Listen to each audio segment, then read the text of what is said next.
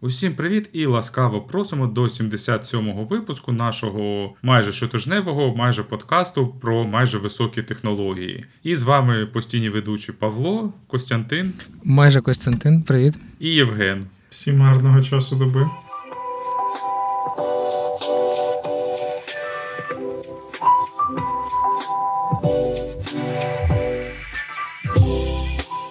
І спочатку ми почали збирати теми для подкасту, там починаючи з чергової фігні, яку втнув маск, і закінчуючи там цікавими новинами про безпеку китайських смартфонів, яких немає. Але потім, звісно, це все було затьмарено з нашою основною темою. Це презентацію Microsoft. Тобто, знов в нас буде про чат GPT, там його діточок, там про те, що намагається зробити Google і так далі. Ну і звісно ж, єдина головна тема це в нас та презентація, яку провів Microsoft, і дуже, як на мій погляд, дуже цікаво показав це вже буде не чат GPT, а наступна генерація GPT, яка спеціально заточена під пошук там і інші справи, як вона буде працювати в Bing.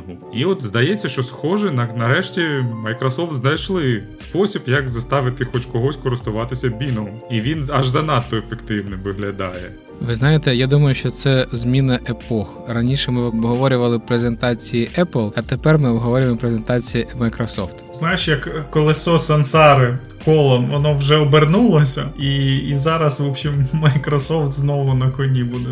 Ну насправді не буде, бо все ще поки що Microsoft зовсім не може в девайси. Тобто в нас Google не може в девайси, а Microsoft не може в них ще більше, ніж Google і Facebook. Я нещодавно скаржився, що Microsoft не може навіть авторизацію, але це не тема нашого сьогоднішнього подкасту, тому давайте повернемося до ChatGPT точніше до похідних від е, GPT, тих, що пропонуються в контексті OpenAI, і тих, що зараз е, Microsoft вносить свої продукти. Ну мені сподобався там. Вони ж як як, як завжди, всі роблять е, приклад такий, щоб він дуже гарно спрацював. І в них там на новому сайті Bing, який майже всі можуть трошки спробувати. Там просто є ліміт в кілька запитів. А якщо ти хочеш їм активніше користуватися, то як завжди черга. У нас такий, знаєте, як дуже багато хто в it індустрії симпатизує лівим ідеям, тому вони відбудували радянський союз. Тільки тепер ти стоїш в чергах на всілякі сервіси, інвайти, сайнини і все інше. Але там можна його поклацати, спробувати, і там в них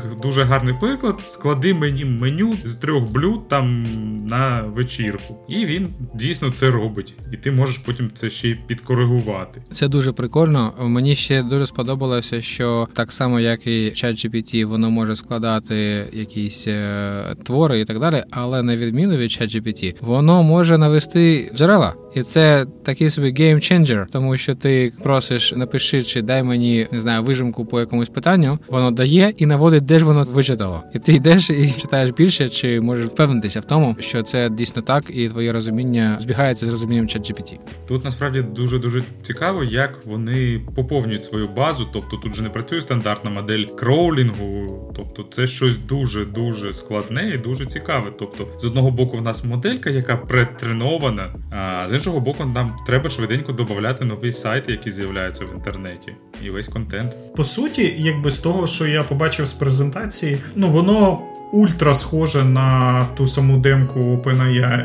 І мені здається, як ситуація була, типа місяць назад. Microsoft такий, ну все, ми вже запілили Bing, давайте показувати. І OpenAI такі, та ні, чуваки, ми перші презентуємо, це ж наша технологія. Тип. Ну і вони такі, давайте, ви ви сьогодні презентуєте, а ми через два тижні. Все, все, по рукам, по рукам. Ударили і це. Бо в принципі, все, що вони показали ну це той самий GPT. Наскільки я зрозумів, що у них моделька буде більш flexible, тобто вони до моделі тої самої GPT додали ще свою індексову машину, яка якби будує свіжі індекси і підкладає дань в модельку. Тобто така вона в них вийшла, якби є типу, той самий індексатор бінговий, який у них опрацьований вже давно працює, і вони до нього збоку прикрутили OpenAI, чат GPT. Я все ж таки знов е, там зверну увагу на суттєву різницю між відповідями. Можливо, ти правий, що працює вона саме таким чином, що відповідь ми шукаємо, де ж ця відповідь є фактично в інтернеті. Але якщо подивитися на приклади, то дуже прикольно, що там воно дає відповідь на кшталт того, як вона формується в Вікіпедії. Типу, якщо в тебе є якийсь клейм, то є для до нього і референс, і це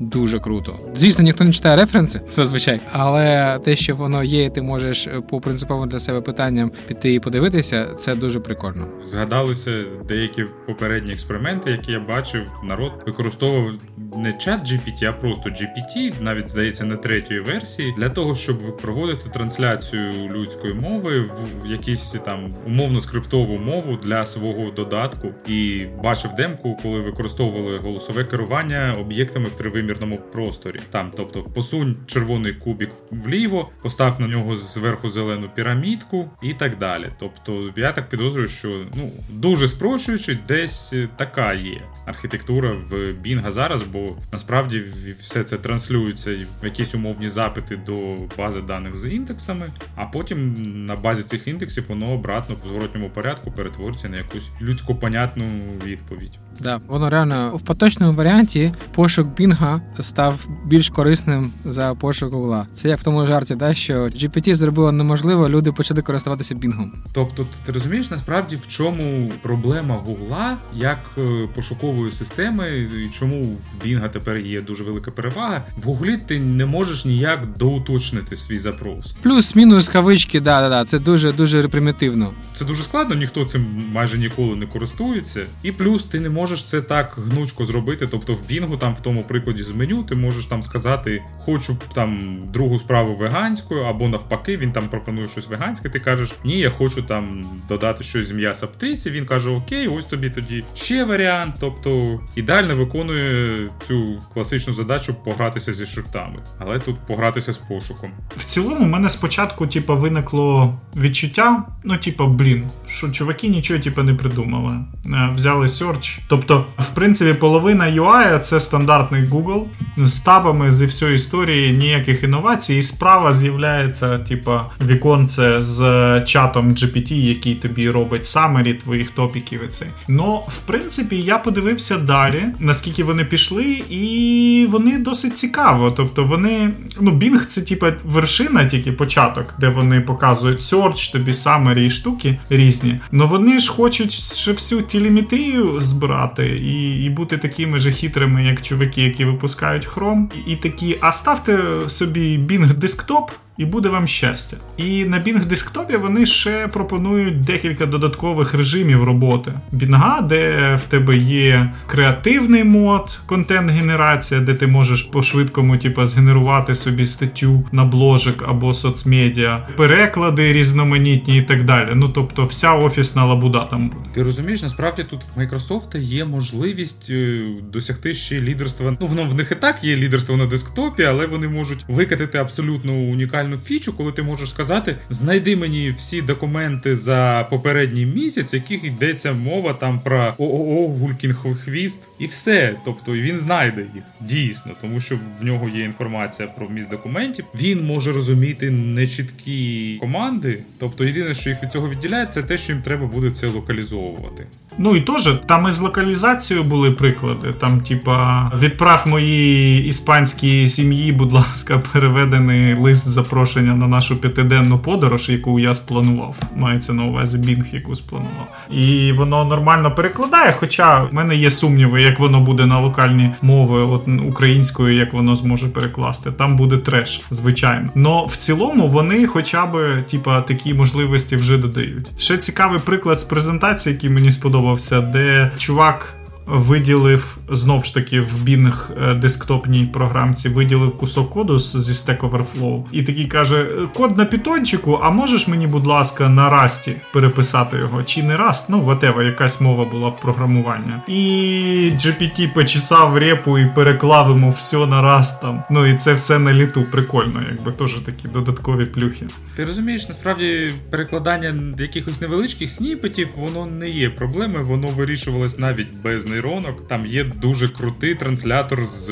Objective-C в Swift, наприклад. Там його чуваки там випустили спочатку як якусь таку демку, коли почалась міграція на Swift. Зараз це доволі пристойний продукт, який дійсно непогано це мігрує, навіть велику кодову базу. Але блін, я не вірю, що нейронна сітка здатна там транслювати там, я не знаю, щось більше ніж там кілька сотень рядків. Підозрюю, що можна зробити нейронну сітку, яка це може зробити, але знов це буде не 100%. Ну і знов таки це не GPT, бо ці лінгвістичні моделі вони для іншого. Так само, як і з перекладами, в них все ну як відносно вони можуть там щось простеньке зробити, але складне, особливо коли одна з двох мов не англійська, там починається вічна проблема, що губиться контекст в перекладі на англійську, яка там є проміжною. Ну що стосується перекладів, ти повністю правий, що якщо ми перекладаємо через англійську, то це типова ситуація, особливо коли це не текст, а там декілька слів чи список, коли е, там воно має сенс на вихідній мові. Не знаю, нехай буде українська, да, і ми хочемо перекласти це на іспанську, але воно буде переклад робити не прямий, а через англійську. Ну тобто, може якийсь великий текст і буде окей, а маленькі сніпети дуже важко. То в тебе є омоніми, в тебе є синоніми, в тебе є контекстно залежні штуки. Але в будь-якому разі це набагато краще,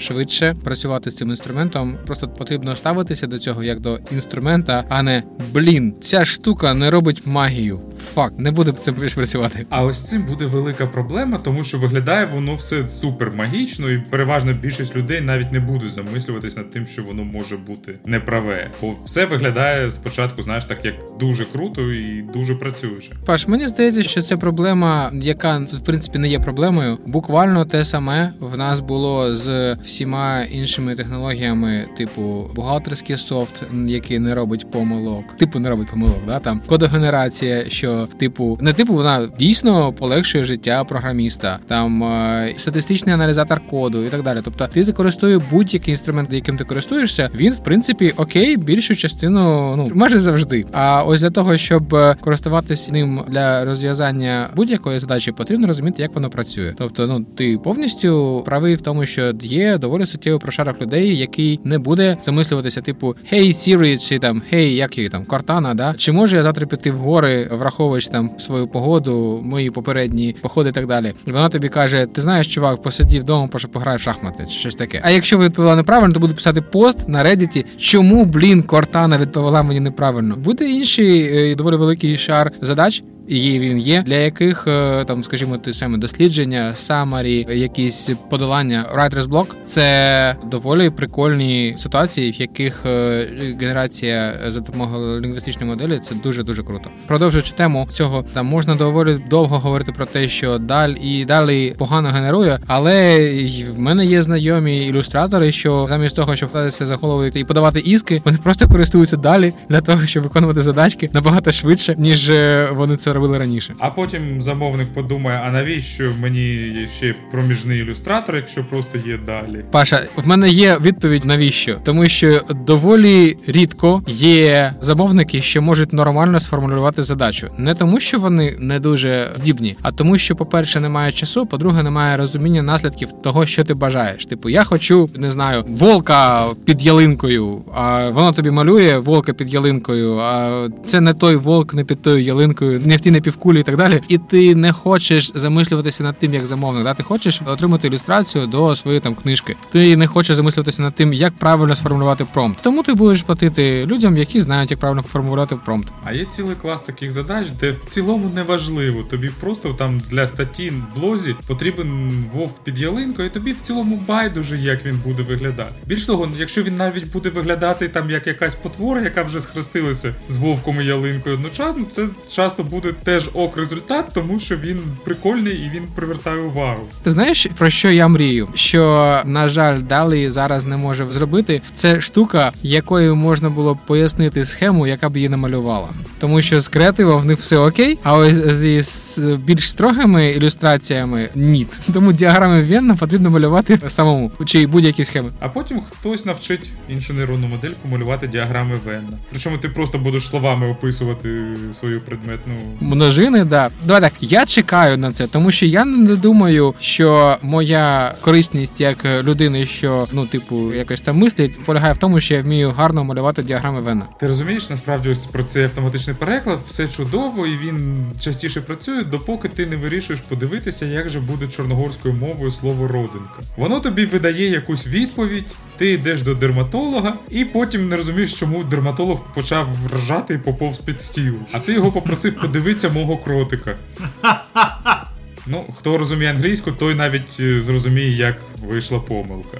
Але, до речі, про це цікаве питання щодо, умовно, так би назвемо, дебагінгу нейронних сетей. Там ще ж є великий скандал, який намагаються роздути. Питання в тому, що якщо попросити чат GPT написати хвалебний оду у віршах про Байдена, він це робить легко і ну і доволі непогано в нього виходить. Тобто писати примітивні віршики, чат GPT може дуже класно. Це просто як мрія виробників цих вітальних листівок, а також креативних привітань в інтернеті. А про Трампа він не пише. Причому не пише, просто там, типу, від себе відповідає, що типу, ну вибачте, не знаю, не можу цього зробити. Я, до речі, пішов, перевірив. Ну, я, типу, такий думаю, ну блін, стаття вийшла там три дні назад, напевно, вже пофіксили. Пішов, питаю про Байдена, він там стихи валить просто з двох рук, ти поняв, все гарно, там вождь у нас краще все всіх, воїн і за народ бореться, і все. Молодець. Питаю про Трампа. Каже: вибачайте, я, типа, в ці спортивні і політичні дебати не вступаю. Женя, а знаєш, що цікаво? Про Сталіна нормально складає. Серйозно? Тільки що спробував, да. Навіть це ще дивніше, тому що ну чат GPT ж навчали на масиві тексту з інтернету, і я переконаний, що в інтернеті набагато більше хвалебних віршей про Трампа. Чи просто їх відсіл фільтр кринжовості на початку або навчання моделі. Але це завжди там прерогатива цільової аудиторії Трампа, так само як там Путіна, і писати кринжові вірші. Про Байдена їх менше в інтернеті, вочевидь. Ти знаєш, і про Кім Чен Іна пишуть. А може чат GPT напише про Кім Чен Іна? Я вже перевірив так тільки що пише A man with a vision, so, so, so bold and so bright. Так що все нормально. So bold and so bright? Ну, ну, що тобі сказати? А, ну хоча bold це ж не завжди лисий, насправді. Bold е, в сенсі рішучий. Там обидва сенси вже підходять. На підході, і другий теж на підході. Цікаво, а вони заблокували товариша Сі чи ні? Бо це буде великий скандал. А ви знаєте, що цікаво? Що poem about Donald Trump нормально складається? Тут насправді моя точка зору, що там немає якогось змови. Тобто інженери OpenAI сказали, що вони не знають абсолютно, гадки не мають, чому так виявилося. І тут дійсно, що якщо в тебе нейронна мережа, навіть маленька, ну для маленьких нейронних мереж там є деякі інструменти там дебагу, всілякі хітмапи, деякі особливо прошарені люди можуть навіть дивитися зрізи там проміжних шарів, щоб щось зрозуміти. А в такій нейронній мережі ти не можеш нічого зробити взагалі. Ну да, там слухай, 3 мільйона параметрів. Ти в принципі ніхто там руками нічого не зможе подивитися. Костя там треба, він не буде показувати про Дональда Трампа також, якщо ти скажеш позитив. Там треба якраз про позитивні атрибути, щоб він склав поему. Поняв? Не що попало. І от і коли ти просиш похвали, будь ласка, Дональда Трампа, то він вже скаже сорян, типу, вже не, не, не шмагла. А негатив? А негатив не знаю, я на негатив не тестив, бо в статті було про позитив. Ну просто там негатив поем about Трамп і Байден. А, ну в принципі, да, може він про негатив зможе щось сказати. Positive poem about C пишеться без проблем. І це Сі Сіньпінг, тобто це все нормально. Ну, мені здається, що знов ж таки, оця вся тема заворушка, коли була на виборах останнього разу, де капітолій брали, там же досить багато хейт-спіча було в інтернеті, і воно по часу якраз в цю виборку для навчання попадало для GPT 3.5, і мені здається, просто розмітили руками весь політичний хейт-спіч. І якось Трамп і хейт-спіч політичний дуже близько семантично виявилися, і тепер воно його ріже звідти. Знаю, я тільки що склав декілька, в тому числі positive poem about Трамп, Сталін, Сі з іншими і так далі. В принципі, все працює. Я б скоріш сказав, що тут треба застосовувати бритву Хенлона. Тобто не треба об'яснювати якимось е, злим умислом те, що можна пояснити просто помилкою або тупістю. Ти знаєш, треба поекспериментувати. Я ж тільки що оці запити всі водив в контексті одного одного і того ж чату. Якщо можливо, якщо це робити іншу сесію, типу сесія починалась би з запиту про Трампа, то можливо було б якось інше. Але моя сесія почалася з запиту про Сталіна. Тому я просто підозрюю, що насправді ти можеш наколупати будь-яких запитань, на які чат GPT не буде видавати нормальну відповідь. Бо там зараз є дослідники, які підтримують Трампа, які займаються дослідженням чат GPT, і вони знайшли сотні прикладів, типу, що чат GPT left biased. Але я думаю, що якщо їм нема було що робити, якщо б хтось з надлишком з вільного часу задався питанням, то можна було б знайти стільки ж прикладів там right biased. Сучасний контент він в принципі left biased, тому у нас є проблема незбалансованого датасету. Research complete. Насправді найцікавіше, ну як Microsoft скористається цією нагодою, бо я б сказав, що в нас дуже можливо, що 23-й рік стане переломним в IT. Ну от, бо, по-перше, тут дійсно починає чат GPT щось показувати дійсно корисне для людей. Ну і знов таки всі чекають дуже ar гарнітуру від Apple, що теж може стати геймченджером, а може і не стати. Подивимося, знов ж таки, якщо вони AR, тобто запартньоряться з покемонами, то це буде взагалі атас. Nintendo, на жаль, дуже консервативна. Вони могли б купу всього зробити, щоб заробити купу грошей, але вони там у них Японія, свій окремий світ.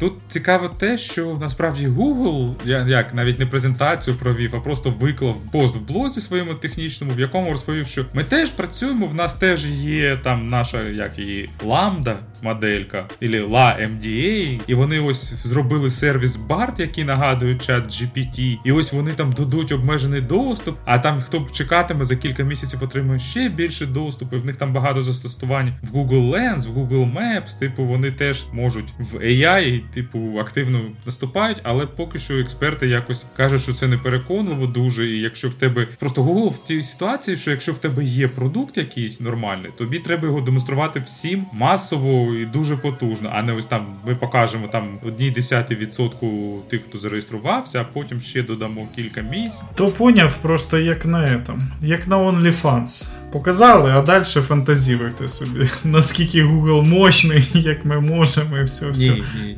Там OnlyFans це Apple. Apple проводить велику конференцію з AI технологій, але тільки для власних співробітників. Тобто вона там велика, офлайнова, з купою спікерів, всього такого іншого, але ну і з доповідями про наработки Apple, бо вони теж щось роблять явно. Як завжди з Apple, знаєш, може в них там є щось навіть краще. Вони там такі там у червні на WWDC, типу, ось ми так можемо. А може навпаки, нічого в них такого немає. Подивимося, мені знаєш, що мені дуже обідно було, як релізнули оцю штуку всю. Я чекав вперше, що модель подібно до чату GPT прикрутять спочатку до Voice Assistant, до Siri або до Hey Google, або так далі. А виходить, що ні, що нам перший чат дали текстовий. Ну як так? Я би вже поспілкуватися хотів з Siri щось, знаєш, типу, поговорити, а тут ще прийдеться почекати. Це через те, що Microsoft не вміє в девайсів. Microsoft не має своєї платформи. А випустити такого голосового помічника на чужу платформу це зовсім якось. Ну в них же є Cortana. Воно стороннє, воно не може інтегруватися там глибокою системою. А без цього мені здавалося, Паш, я можу помилятися, але мені здавалося, що Cortana це типу Siri для Windows чи ні? Ну на Windows може там щось є. Я маю на увазі мобільні платформи. Слушай, ну типу, те, що iPhone це не екосистема Google, не заважало йому викладати Google пошук. Я не знаю, чесно, хто їм користується, але є аплікушка. Вона в мене стоїть, тому що це application, в якому є другий фактор авторизації. Тепер в Google вони як з водою вихлюпнули дитину. В них двохфакторна авторизація це є в будь-якому додатку. Мене авторизує на айфоні через YouTube. При тому, що я хочу використовувати Authenticator, ну ні, Google по замовченню присилає там пуш нотифікації в YouTube. Да, ти правий, ти правий, да. Це доволі дивна штука. Ну так як дивно, воно можливо і, і зручно, але не те, що ти очікуєш. Але окей, давайте повернемося до ai тем і хотілося поділитися да, темою, що в Італії забанили репліка. Це AI, з яким можна було б поспілкуватися, типу conversational, friendly і так далі. І причини полягають в тому, що він збирає дуже багато даних про людей і про дітей, в тому числі. І тут постає питання: чуваки, ви давно відкривали ігри онлайн ігри ще для дітей? Так, там другий був аргумент, що ти типу, він може завдати шкоди емоційно уразливим людям. Зайдіть в будь-яку онлайн-гру. І задайте питання. І задайте питання. Ну та навіть не задавай питання, особливо якщо ця гра для підлітків, там десь від 12 до 16 років. Там в мене знайомий грався в танки, і колись він там показував, як це все це виглядає онлайн, коли є голосовий чат. І ось цей пісклявий дитячий мат-перемат він назавжди мене травмував. При тому, що я сам часто матюгаюся, але блін, ну воно настільки було недоцільно і настільки жалюгідно, що просто ось це травмувало навіть мене. Я пам'ятаю історію, просто де колеги, які в доту грають на міжнародних серваках, такі кажуть: слухай, а у вас отакі мати є, а отакі є мати, а отакі. І мені просто починають стелити там, типа, ти кажуть, та ми часто на серваках граємо, там, типа, школота. Ми вже повивчали, типа, всі ваші матюки. Такі блін. Це ж в Counter-Strike ком'юніті іноземному є мем про одну лайку. Не буду її цитувати. Давайте повернемось до основної теми. Ну що дійсно італійські як суди чи законодавці, я не знаю, хто там за це відповідає. Вони вже другий раз роблять тотальну маячню, причому абсолютно не зрозуміло, чому саме таку. То коли вони вимагали заборонити якийсь там їх торрент-трекер на DNS, а це блін, вони вибрали. Я б не знав про цей чат-бот, якщо б не вони. Може він там локально популярний в Італії, але теж маю якийсь сумнів щодо цього. Це Сан-Франциско стартап, що використовує Fine-Tune GPT модель. Тобто це буквально те саме, що ти можеш взяти ось на чат GPT безкоштовно, чи доволі скоро всюди. Ти будеш брати це всюди. І Fine-Tuned не означає те, що там щось суттєво змінюється. Типу, я не знаю, звісно, як вони використовують зібрані дані і так далі. Але ну питання збору даних, воно нормальне, воно актуальне, але банити це залишаючи все інше, ну таке. Тобто, якщо ми хочемо, щоб люди не збирали дані і не гралися в ігри, ось є приклад Китаю. Скільки там декілька годин в день можна грати там комп'ютерні ігри, це інше неможливо. Мені здається, в Китаї як грали, грають і будуть грати. Насправді ні, вони доволі ефективно обмежили все. Тобто в Китаї просто існує ось цей меметичний інтернет за паспортом, і тому вони можуть обмежувати що завгодно і як завгодно. Але да, якщо обмежувати там збирання особистих даних, ну треба починати з операційної системи. Їм просто треба туди завести Bing, в якому є віддільна таба Creativity, де воно буде просто тобі генерувати твій інтернет. Просто в тебе буде весь інтернет побудований з галюцинації чату GPT, і ти такий в цьому своєму ефемерному світі будеш жити, спілкуватися, грати і так далі. Ти знайомий з концепцією Information Bubble? Так, так, звісно, я відчував його дуже сильно, поки не перестав користуватися майже соцмережами. Так що е, ти дуже недалеко в своєму визначенні індивідуального світу в інтернеті. Просто уяви, що ми тепер можемо Information Bubble концепцію застосувати до summary, що робить GPT, і ти питаєш будь-що, тобі роблять summary з твого Information Bubble. Ти ніколи не дізнаєшся, що в світі є якісь інші точки зору. Дійсно, а в на відміну від типа класичного пошуку або класичного інтернету, де ти хоч пруфи можеш знайти, що у тебе bubble. В нейронці собака дуже глибоко зарита, і ніхто не зможе довести, що тут дійсно тобі щось втюхують. Здається, що чуваки, які запилили автогенерований серіал і стрімлять його безкінечно на твічі, вони вже в принципі дійшли до цієї концепції, довели її до абсурду. Фішка в тому, що в 80-х був дуже популярний комедійний серіал. Я, до речі, от позорюсь, не знаю Сайнфілд, але як він називається в перекладі? А я не знаю. Здається, його так і перекладали. Просто Сайнфілд це ж е, власна назва, і так і зветься. Типа він супер популярний. Я навіть по телеку його декілька разів зустрічав. Люди досі його дивляться. Типа, а тут взяли, просто запарсили 9 сезонів з діалогами, з відосами, і відоси конвертнули в ASCII графіку. Закинули це все в нейронку і зробили автогенерацію топіків і ASCII графіки до текстів. І запустили безкінечний стрім на твічі, де ти, в принципі, дивишся сцени, діалоги, всю історію. А потім же вони навісили нейронку, яка читає вголос репліки акторів, і нейронку, яка з цієї ASCII графіки знову знову генерує щось віддалено схоже на справжнє відео. Тобто виглядає воно дуже так собі, і, чесно кажучи, там бракує гумору насправді якогось е, дійсно. До речі, здається, що це одне з останнього, що зможе робити нейронна мережа, це жартувати. Але в цілому, що я відмітив, там ну я скільки там хвилин 30 це дивився, воно дуже цілісне. Тобто воно там дійсно веде якийсь е, відносно там простий сюжет, в якому немає різких переходів якихось. Тобто там були ж такі всілякі експерименти там з генерації. Endless Dream, наприклад, чи Endless Story були аплікації, да, які ви теж використовували GPT-генерацію, але це ну давно ще. Але воно було таке дуже галюциногенне за результатами. Більше на сон, більше на сон, схоже, ніж на реальну історію. Чи на Уліс. Це, це приблизно одне те саме. Ось ця штука не сказати, що ідеальний сюжет, але він там без різких стрибків, тобто вони плавно переходять. Ну вони ж якраз контекст прокачали в GPT 3.5. От якраз тобі і прибрали різкі переходи.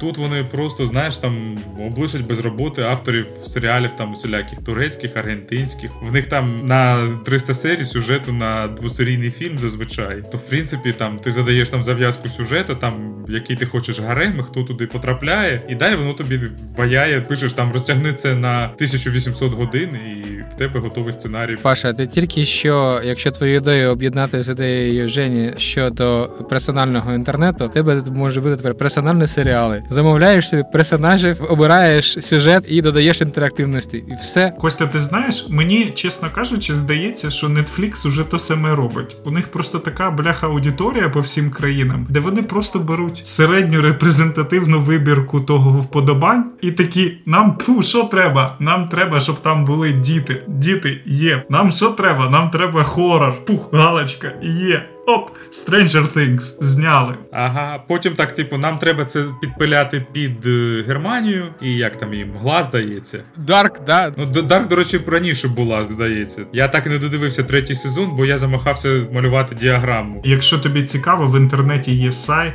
в якому на React і інфографіку намалювали з сюжетними лініями, перипетіями, і де ти можеш вже подивитися на цілісну схему трьох сезонів, як там що курили сценаристи і що вони накрутили.